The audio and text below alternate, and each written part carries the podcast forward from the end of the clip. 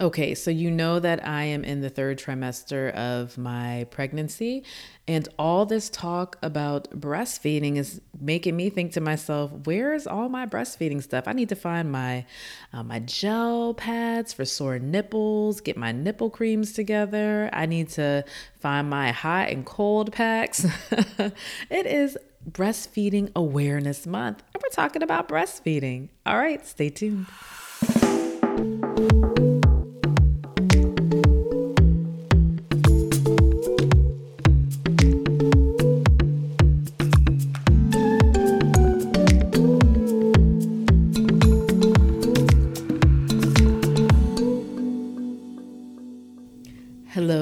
Welcome to the Lady Parts Doctor podcast. I'm Doctor Stephanie Hack, the Lady Parts Doctor, and I'm happy you're joining me today. You know, I love it when we chat, and we always, always have something to chat about, especially of late.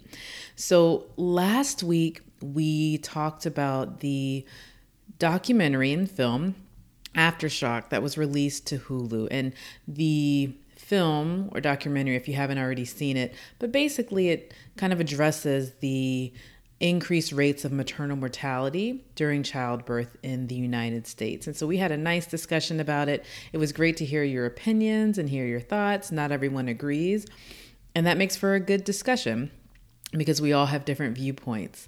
So this week, we are welcoming a new month, and with a new month comes new health observances, new things just to remember.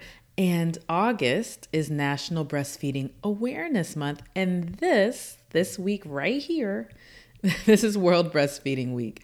So, of course, we're going to talk about breastfeeding. I know you may have some memories that might be triggering for you. Um, I have some memories from breastfeeding, and it is near and dear to my heart. Everybody's experience with breastfeeding is unique. And if you ask, it will range from extremely positive to maybe not so positive, and probably both in the same person. So I breastfed both of my sons as long as I could, and I found it to be one of the most rewarding and also one of the most frustrating experiences of new motherhood. There is something so sweet and satisfying about your body growing, sustaining, and bringing new life into the world, and then being able to comfort and sustain that life for a period of time thereafter. Like, that's really cool. And some of my fondest memories are of nursing my children as they fall, uh, fell asleep in my arms. These memories are so fond, and in fact, that they often block out the memories of painful nipples, extreme fatigue from nursing or pumping every couple of hours, um, and tears for spilled milk or soiled milk, milk I forgot to put in the refrigerator on time, or I forgot to freeze on time and I had to throw away. And I will tell you, I mean, another memory that, well, I'll probably come back to that a little later in the po- in the podcast. Maybe, maybe not. But this year's theme for Breastfeeding Awareness Month and Awareness Week is Step Up for Breastfeeding, Educate and Support. And support is so necessary. It's a big part of breastfeeding and chest feeding and nursing. So I'm going to do my part in educating you and supporting you and your decision of however you decide to feed your baby. So you heard me just mention the term chest feeding. And I mentioned this in some of the social media posts promoting this podcast, and there were questions about it, which I fully expected. I'm very happy. I think if ever you don't understand a term, the worst thing is to just like keep hearing it and to have no idea what it is. But the best thing is to ask about it. And so that's what someone asked. And it is a term I probably learned about, let's see, maybe four years ago, three or four years ago. Chest feeding. What is chest feeding? So it's, I guess, for some of us, newer tech terminology, and it is newer terminology for, I guess, all of us. But while most of us are familiar with the term breastfeeding, some of us may not know the term chest feeding. Chest feeding is most commonly used by transmasculine or non-binary people to describe the act of feeding their babies milk from their chests. The biological process is the same as breastfeeding. However, chest feeding is just a more inclusive term. Not everybody calls them breasts. So chest feeding. And so for the duration of this, I'm going to be saying breastfeeding, but everything that we're talking about applies to chest feeding as well. So breastfeeding and chest feeding.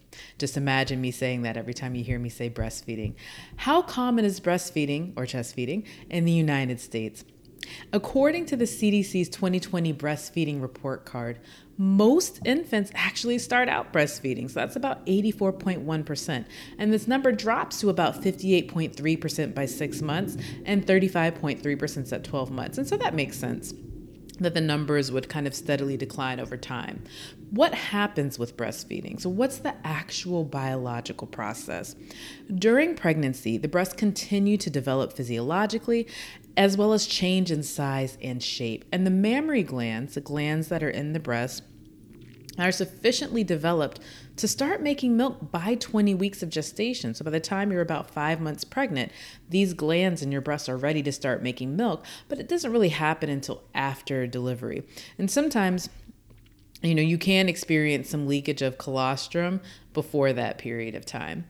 Other breast changes include an increase in size, darkening of the areola, so that's kind of like the darker circular area around the nipple, and developing more prominent Montgomery glands. So those are the small bumps that you might notice on your areola. When does your milk actually come in? Well, breast milk produced changes quickly after the baby is born. In the first week, the breasts produce colostrum. It's a thick, yellow liquid high in protein, vitamins, minerals, and antibodies that help build the baby's immune system. And you might have heard the term liquid gold. That's colostrum. Somewhere between days two and five postpartum, you may experience increased breast fullness um, with an increase in milk volume. And that is what we commonly refer to as your milk coming in. And that's often a stressful thing, especially for new parents. They're like, oh, when is my milk coming in? And usually within two to five days. However, if you have um, certain experiences or complications, that can affect when your milk comes in, and your milk can come in actually a little later. Around the second week postpartum, the breasts produce what's called traditional milk. So we went from colostrum to traditional milk. A, it's a combination of colostrum and mature milk. And by the third week postpartum, breasts are producing mature breast milk. And this milk contains fats, proteins, carbohydrates, minerals, and vitamins, also which will help your baby grow. What are the pros or benefits of breastfeeding? Breastfeeding actually has unique benefits for both mothers and birthing parents, and babies. According to the Department of Health and Human Services, breastfeeding babies have increased protection from certain illnesses and infections and are less likely to develop asthma and type one diabetes. They're less likely to become obese, and they have a reduced uh, reduced incidence of sudden infant death syndrome, SIDS, if you've heard of SIDS. Mothers who have breastfed have a decreased risk of breast and ovarian cancer, type two diabetes, and high blood pressure. So there are a lot of benefits with breastfeeding for mom and baby. What are the cons? First and foremost, and if you've breastfed before, you know, it is not easy. Contrary to what people think, oh, you know, your body was made to do this. It's like super simple, just breastfeed. No, it is not that easy. Very few people have the experience of just putting their baby on the breast and the baby latching perfectly, and then they just kind of ride off into the sunset together. Okay, like nobody has that exact experience. But for most of us, there is a period of learning and adjustment, perhaps shorter for those who have done it before. It's always been, for me at least, the first two times, it was a little easier the second time because I had the experience and I knew what to expect. But your baby also has to learn to latch. And if it's your first child, you may have to learn too. There's a period of sore nipples, and that can last a few days to a few weeks. Breastfeeding also takes a lot of time, especially in the beginning, and you're, as you're learning and trying to kind of get a rhythm to it. Newborns are small and they have tiny little stomachs and that need to be filled often. Waking up every one to three hours to nurse overnight or doing so during the day, it's a huge time commitment for nursing parents. And we're not even going to talk about cluster feeding, okay? That's a separate thing in itself. Other cons include the inability to know just how much milk your baby is getting. And that can be incredibly stressful for new and old parents alike. You're really stressing out, wondering, is your baby getting enough? You're counting all the diapers, you're figuring out how often they're pooping and they're peeing. It's a whole thing. Finally, you still have to monitor your alcohol and other intake while, breast, while breastfeeding, because your breast milk is going to transfer some of those things that you consume to your baby. And so that's something that you want to be aware of. Can everyone breastfeed? What are the contraindications to breastfeeding? So very few people are unable to breastfeed. And that would be due to things like breast hypoplasia or low milk supply. And even in some of those cases, they can still breastfeed, but they need to supplement. But there are actual contraindications to breastfeeding. There are circumstances where we say, no, you'll have to just give formula, do something else, but no breastfeeding. According to the American College of Obstetricians and Gynecologists, A C O G, breastfeeding is contraindicated if you have H I V, if you have human T-cell lymphotropic virus type one or type two, or if you're using illicit street drugs like P C P or cocaine, or if you have Ebola virus disease. It is also contraindicated if your baby has galactosemia. With that said, there are still barriers to breastfeeding. Breastfeeding parents need a lot of support. We kind of touched on that before, and that support is not always available. Well-intentioned family members or spouses may encourage you to give the baby formula, not fully understanding how to best support you. And I will tell you, I remember in the beginning, the first time I breastfed, how many times people would be like, just give your baby formula. And, I, and then I would be trying to explain to them, yes, but like I need to give my baby breast milk. I need to put my baby on the breast so my breasts know to make more milk so I have enough milk to feed the baby. And so people don't always understand how to support you. And so that can be a barrier, and that can affect your ability to actually breastfeed or continue breastfeeding. With pregnancy and nursing, support networks are key. It is incredibly helpful to just be able to communicate with other nursing parents. And those lines of communication being readily available will make a big deal for you, even if it's just sending a text message to commiserate or to talk about the joys of how much milk you were able to get or how baby's gaining weight. Those things are incredibly helpful. Also, not all healthcare providers are well-versed in breastfeeding, which can be a barrier, and they may not be able to give you the information that you need when you need it. And you don't know what you don't know. So finding someone who you can talk with, a professional that's knowledgeable with breastfeeding, that will help eliminate that barrier. Finding a private sanitary spot to nurse or finding time in your busy schedule is also a barrier to continuing with breastfeeding or pumping. Personally, my milk supply always dropped significantly when I went back to work. I don't know, it's probably the stress of working and trying to do everything, or trying to be on a twenty on a call in the hospital, meaning cover labor and delivery, and run back to pump when you need to or in between surgeries. Like, everybody's got a busy schedule, even if you're not working, like going in somewhere to work, but you have things that you need to get done. So sometimes life just makes it hard to breastfeed. So all of those things can be barriers. When and where, where can you get help with breastfeeding? If you're delivering in a hospital or a birthing center, lactation consultants, nurses, midwives, or physicians, they may all be able to assist you with nursing, and take all the help that you can get. Once you get home, you may continue to have access to those same resources, which is great. Doulas are also trained to provide nursing assistance in most situations. And if you need more advanced assistance, the International Board Certified Lactation Consultants, so I B C L Cs, are a great option because they are certified breastfeeding professionals with the highest level of knowledge and skill in breastfeeding support. And that is what you are going to need till you kind of get your rhythm. And you won't always need that. Eventually, you'll just be able to nurse and breastfeed, you'll have it down. But in the beginning, when you're getting the hang of it, it's just really good to have that support and to know who to go to when you need extra support. When should you stop breastfeeding? Well, the World Health Organization recently recommended that women and birthing parents breastfeed until the infants are two years old, and even longer if desired. I know we've seen some reports in the news um, from people who are still breastfeeding their children. I think Coco of Coco and Ice-T said she was still nursing her child at five, and there's somebody else who was still nursing. I just can't remember. Um, can't remember who did it, but the American Academy of Pediatrics and A C O G also recommend exclusive breastfeeding until at least six months, and the American Academy of Pediatrics supports the World Health Organization's recommendation to continue um, to at least two years if possible. And as we discussed, there are many barriers that can make breastfeeding hard to continue for a long period of time. So really, breastfeed as long as you are willing and able to, period.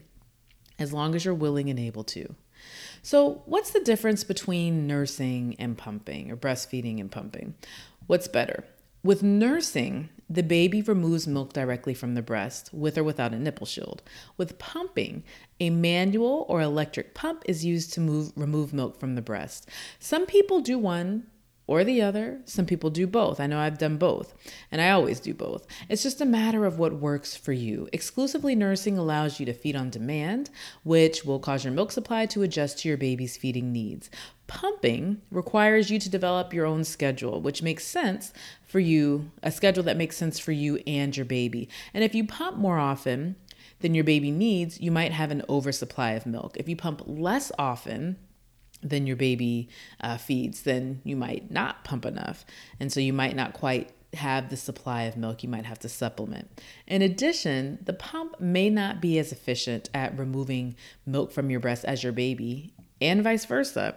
So again, you really just have to figure out what works well for you, and you will figure it out, I promise.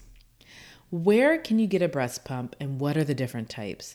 Almost all insurance plans provide breastfeeding support, counseling, and equipment for the duration of breastfeeding. This includes provision of a breast pump to rent or own.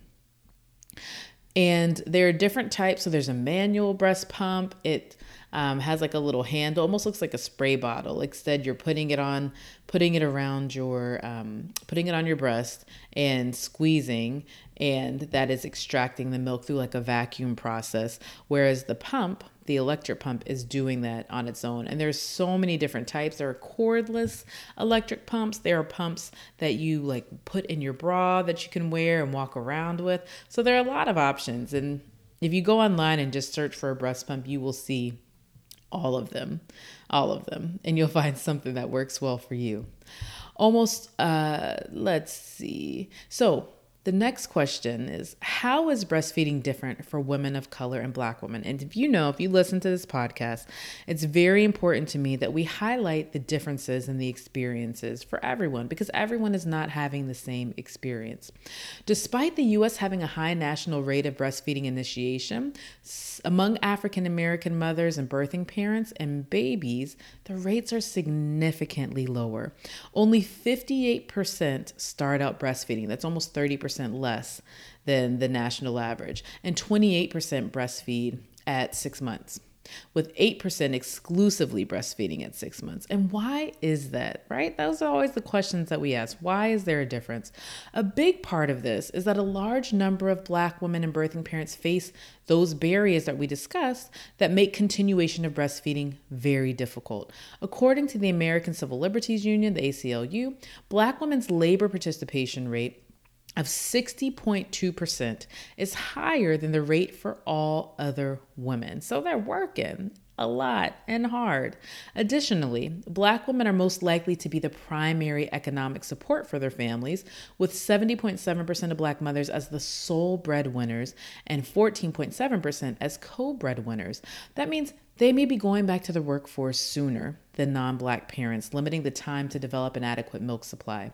The A C L U further states that Black people are less likely than their white counterparts to occupy jobs that offer greater flexibility, economic stability, and better benefits, such as paid family leave, which is associated with a longer continuation of breastfeeding. All of this makes, or at least can make, breastfeeding an insurmountable task. Furthermore, if very few around people around you have breastfed their babies or recommend breastfeeding, you may be less likely to attempt to do it yourself. You might not think that you can, or you might feel like you shouldn't.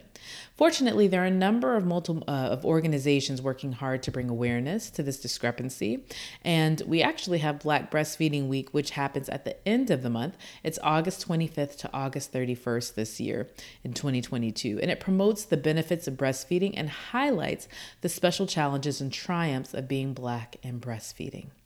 What are the laws around breastfeeding? Yes, there are laws that provide protections for breastfeeding and chest feeding parents. And I'm sure you've heard stories or seen articles in the news about parents being shamed for nursing in public, which is crazy to me because you're feeding your baby. But in this particular country, breasts have been so hypersexualized that even pulling out a breast to do a breast function gets some people up in arms. However, with that said, all fifty states, including D C and the U S Virgin Islands, have some type of legal protections for breastfeeding in public. There are also federal labor, labor laws to support you when you return to the workplace. According to the Department of Labor, federal laws require employers to provide reasonable break time for an employee to express breast milk for her nursing child for one year after the child's birth, each time such employee has a need to express the milk. What a reasonable time is, doesn't say. Employers are also required to provide a place other than a bathroom, and that's key, other than a bathroom, that is shielded from you and free from intrusion from coworkers and the public, which may be used by an employee to express breast milk. What is required and what is provided may be two different things. So it's important to know your rights. If you're requesting a space and they're like, go to the bathroom, that is not what they're supposed to do. So you have to know your rights. Finally, and a question that I'm just answering for fun because I think that this might be a misconception, but does breast size affect milk supply? I remember a good friend was like, oh, I thought that I wasn't really going to make much milk because I have small breasts. And that's because breast size does not affect milk supply. When your breasts are on the larger side, whether they're on the larger side or the smaller side, they will answer the call to feed your baby, adjusting their supply based on baby's demands. And that is our discussion of breastfeeding this week. I hope that you enjoyed it. I hope you got some good information, that we reinforced some things for you. Maybe we answered some new questions for you. As always, don't forget to subscribe to the blog. The blog is another version of this podcast for people who need to actually see it. I need to see it and hear it to remember it. Um, the podcast, it's on Apple, Stitcher, Audible, iHeartRadio, Amazon, TuneIn. If you're listening through Blueberry, it's here too. And you can also subscribe here. The YouTube channel, Instagram, Twitter, everything. You know, I'm, I went from being like not on social media at all to apparently I do all the social media things now. But let me know if you have any questions, stories, or ideas you want to share by emailing me at Doctor Hack, D R H A C K, at lady parts doctor dot com. Until next time.